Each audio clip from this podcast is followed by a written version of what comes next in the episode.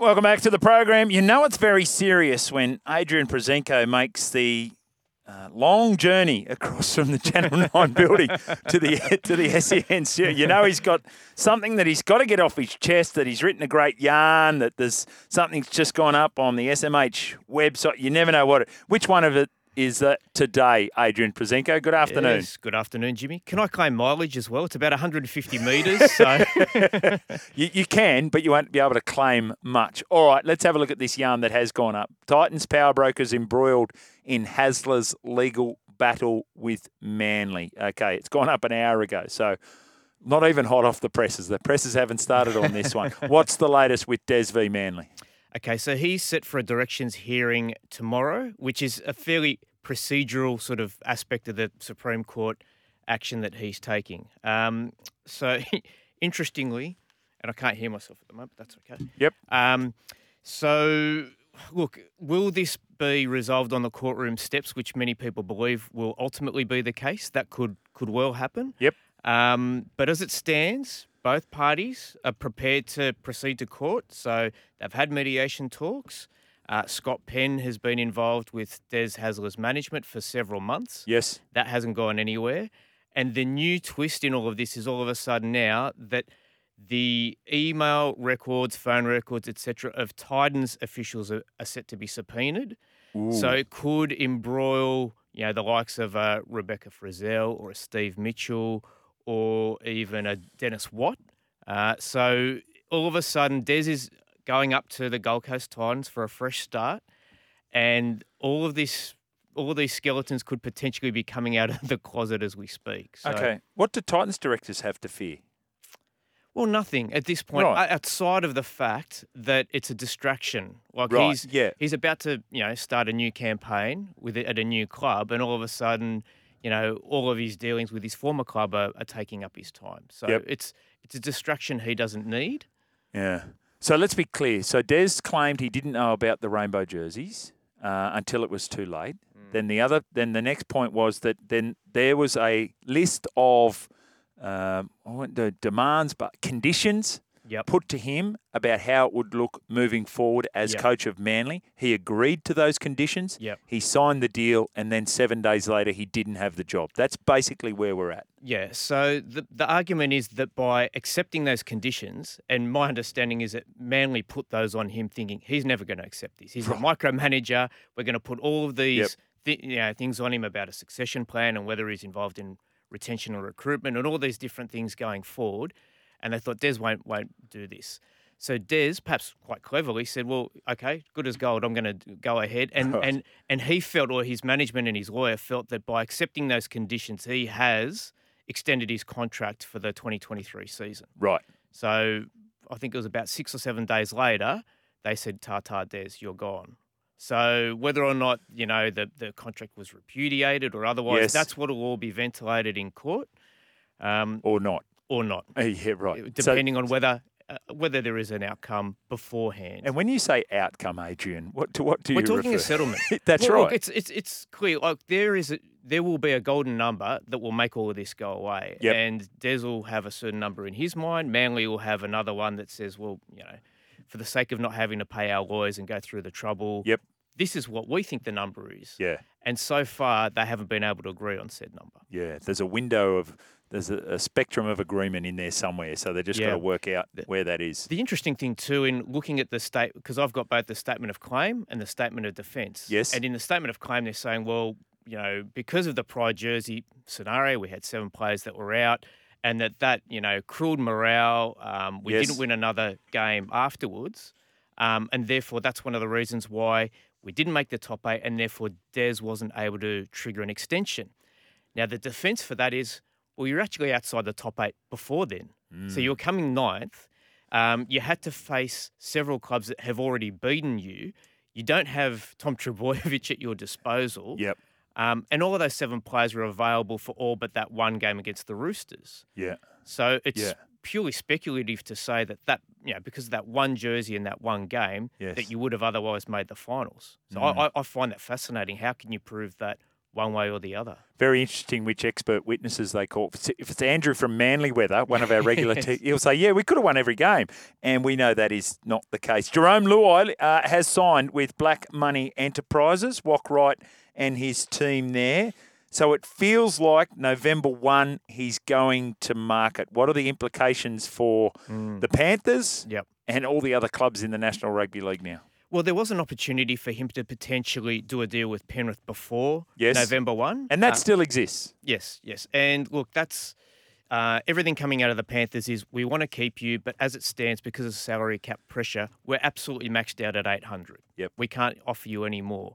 Um, there was an opportunity for Jarome to do the deal directly with the club, which uh, before he'd appointed a new manager, if he so chose to. Yes. And that would have saved him about six and a half percent in agent fees, which 50K. that's that's plenty over the course of Yep. a multi-million dollar deal. That's Yep. a, a six-figure amount. Um, it feels like he will now. He would. I, I'd be stunned if he appointed a new manager not to test the market. Correct. Um, and his new management look after Latrell Mitchell, Jack Wighton, Yep. Cody Walker, several other high-profile NRL players. Um, and I actually spoke to Jarome about this in grand final week. I said, you know, you've been linked with Black Money and the guys there, and he said, yeah, they're good guys. You know, I have to have a think about you know what I'm worth. And he said, I've spoken to several managers about Yes. what they think I'm worth. And I dare say there will be a club that would be prepared to pay best part of 1.1, maybe even 1.2 million dollars. So if you're leaving, say, 300k on the table, and I understand half of that's going to go to the tax man, of course, but Yep. that is still a lot of money, um, particularly for a guy who has won three competitions in a row. It's not like he hasn't done that, and in some respects, I don't know if that makes it harder or easier. You sort of think, well, I can stay here, and as Phil Gould boldly predicted, like this is a team that could potentially win five or six in a row. Who's going to stop them? Yeah. But on the flip side, you think, well, I've already won three, so maybe I've ticked that box, and I can worry about my young family and setting them up for the rest of their lives as well. Yeah. And the argument to that will be, well, you can set them up with 800. Mm. Yeah. But You, you, You can know- set them up better with 1.1 or 1.2. probably a little bit better. That that is. Uh, Yeah. So now let's look at some of the the Bulldogs. Know that they're after a halfback. Do we see Jarome Luai as an organising halfback? So that's why it would have been nice to see him turn out for Samoa Mm. Yep. again in this Pacific Championships. We know he's not doing that. The Dragons have Junior Amone, who has been stood down Yes. and potentially in December goes to jail. yeah, absolutely. So they also would be a club there that would look at and go to Ben Hunt, thinking about the Ben Hunt situation, saying, "Oh, maybe we have a solution." Well, Ben Hunt doesn't feel to me like a long term solution. not long, not long term at all. I mean, he's. It sounds like you know under sufferance he'll be there next year, Mm. um, and perhaps you know Flanagan and, and Hunt will make a deal where they say, "Look, give me twelve months and I'll find a replacement for you." Um, but, gi- but give us the best twelve months. They have a backup in that Kyle Flanagan um, has signed to them Yep. as well. Um, but you know they've already released Jayden Sullivan, Yeah. uh, Junior Amone. We don't know if and when he'll be playing next. So it's that's that's so when Kyle Flanagan is going to turn up there, uh, excluding the fact that he's the coach's son, I, I I see him as a fourteen. I don't I don't even Mm. see him as a six or a, his his I- best footy has been out of dummy half. I, I believe, yeah, I, I agree with all of that. so, But uh, but if you're Shane Flanagan, all of a sudden you've got a compelling case. If you think that your son is the right guy, in that you've let one go, you've Yep. got one possibly behind bars, depending on how Yeah. that sentencing hearing on December 6 goes. Yep. Um, and there's nothing else on the open market right now. Mm. Non-sanctioned sporting events. We're talking about the Koori knockout uh, and and what's happening there. So this is just an insurance thing that the NRL NRL's looking at. Going well, we did it this year. We're going to review it next year. They did it for the Murri knockout too, uh, up there in Queensland. So and and it, and it also might extend into your area as well with boxing because we saw the fight night up in Townsville Yeah, as absolutely. well. So thoughts on this? Interesting because you know clubs. Let's take the boxing first. Like Yep. some clubs will say, you know, say Junior Paulo, like this is a, a great opportunity for you. And in uh, Parramatta's case, Reagan Campbell Gillard was always uh, was also on that card on the Battle of the Reef. It's like, well, if this is what you want to do, that's great because you're going to lose some weight, you're going to keep fit over the summer months. Um, you go with our blessing, It- as Brad Arthur said. Just make sure you win, which they did. Yes. Right. Yes. Um, but there's a risk involved with that. course. Like, um, you know, you had Big Nelson there, you had, you know, Taumalolo. forget about even the with the boxing stuff. The, the risk sort of feels like outside of the risk of injury. What does that do to a the aura of a Jason Taumalolo in that he's been Yeah. in the ring and now been defeated by an Yeah. opponent? I mean, even that sort of, I don't know. There's, I don't know what you can sort of. It, it's not tangible, but you just lose. I feel you lose something because you're you're this bad guy who's an enforcer on the field, and all of a sudden you've been in the ring and been bested by another front rower. You know, the- well, history says that 31 years ago, uh, the great Bruce Sinclair, uh, playing front row for the Eastern Suburbs Roosters at the time, well, Tony Priddle was playing for the Dragons, right? He was going to play for Australia in the Yeah. front row. He pushed Bruce Sinclair on a Friday night game. Bruce whacked him, yeah. knocked him out. The next week, wingers wanted to fight Tony Priddle. it's true. But even look at Carl Webb. So he was a guy who was at the top of his game, uh, renowned Mar- Maroons enforcer, was beaten up pretty badly by someone with absolutely no name, um, zero notoriety, and he was never the same player again. Although joining Parramatta probably didn't help during those who uh, tough who years. beat him in the boxing ring? Oh, it was I can't remember, but it was I don't recall that. yeah, Yeah, right. but but just just things like that can hurt. And you know, as to your point with the the Koori knockout, I- think a lot of the clubs sort of are concerned about the the prospect of injury or Yep. you know, in Josh Addo-Carr's case, incident. Um, but at the same time, they don't want to stop them doing that's you know something that's you know a really massive community um, sort of event for them. yes. Um, so yeah, Well- it's a well, very the- difficult balance to strike, isn't it? I- I- the other option is say no, you can't play. Now, no club's going to do that, but what Yep. they will say, you can play, and we'll cover you with insurance, and when we send you away, we want to know that there is due process and protocols being followed. Mm. I'd say that's the more the more likely of the outcomes. Um, PNG, 18th team. Yep. Yep. Oh, look, it's we've we've spoken about it several times, Jimmy. I still think that they're they're the P to get the next license. Yep. Nothing's changed. Nothing, nothing confirmed. Nothing. No, nothing's confirmed. Nothing's changed. I spoke to Andrew Hill and some other people this morning. Um, it was a good event, I understand, in Port Moresby. Um, you know, they're obviously playing internationals at home at the moment as part of the Pacific Championships, and that all augurs well. Um, but it's just, I- I find it really interesting because, you know, we talk about this battle for the Pacific, and China's talking about having a reciprocal visa deal while all of the NRL negotiations are going on. So you can clearly see that they're on the front line Yeah, um, in terms of well, geopolitics yeah. which is which is incredible. But you know, it's a, it's a country like like many of great contrast, and people say, well, it is a, a poor country, and in, in many respects it is. But they also have some of the most cashed up companies in the world, which is part of the reason why China wants a piece of it. Mm. Um, and For their like, natural resources. for their natural Yeah, resources, so- and also yeah. their their jersey, like the the um, PNG Hunters jersey, in terms of the sponsorship and the money that's invested in in blazing all those sponsors, would be worth more than any other NRL club. wow. Yeah. Okay, that's great that the cashed up companies are there, which I'm sure Yes. all returns are going to shareholders, and none of whom live in Papua New Guinea. But that is a completely separate issue. Uh, Tim Tszyu versus Brian Mendoza. How was it?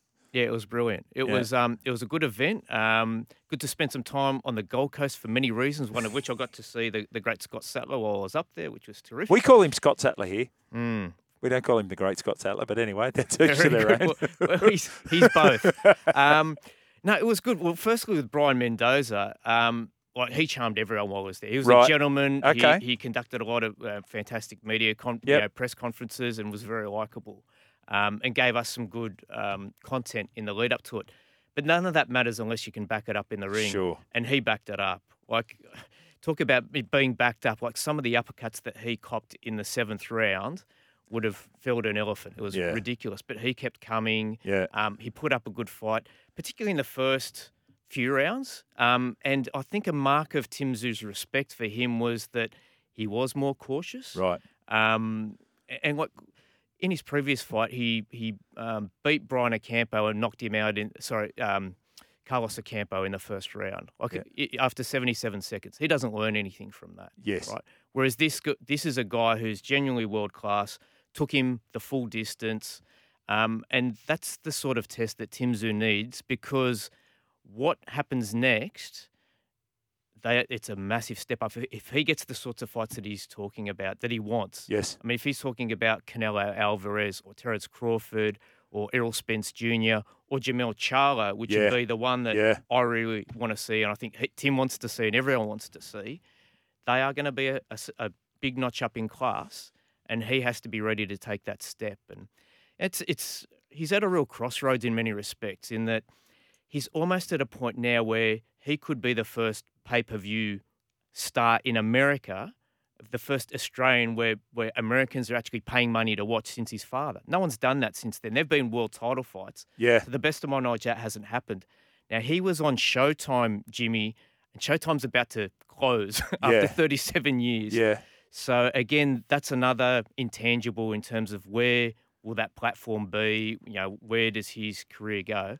But there's a great opportunity for him to be part of this NRL Vegas push, and we know he's a South Yep. Sydney fan. Yep. He's mates with Latrell and Cody Walker, etc., cetera, et cetera.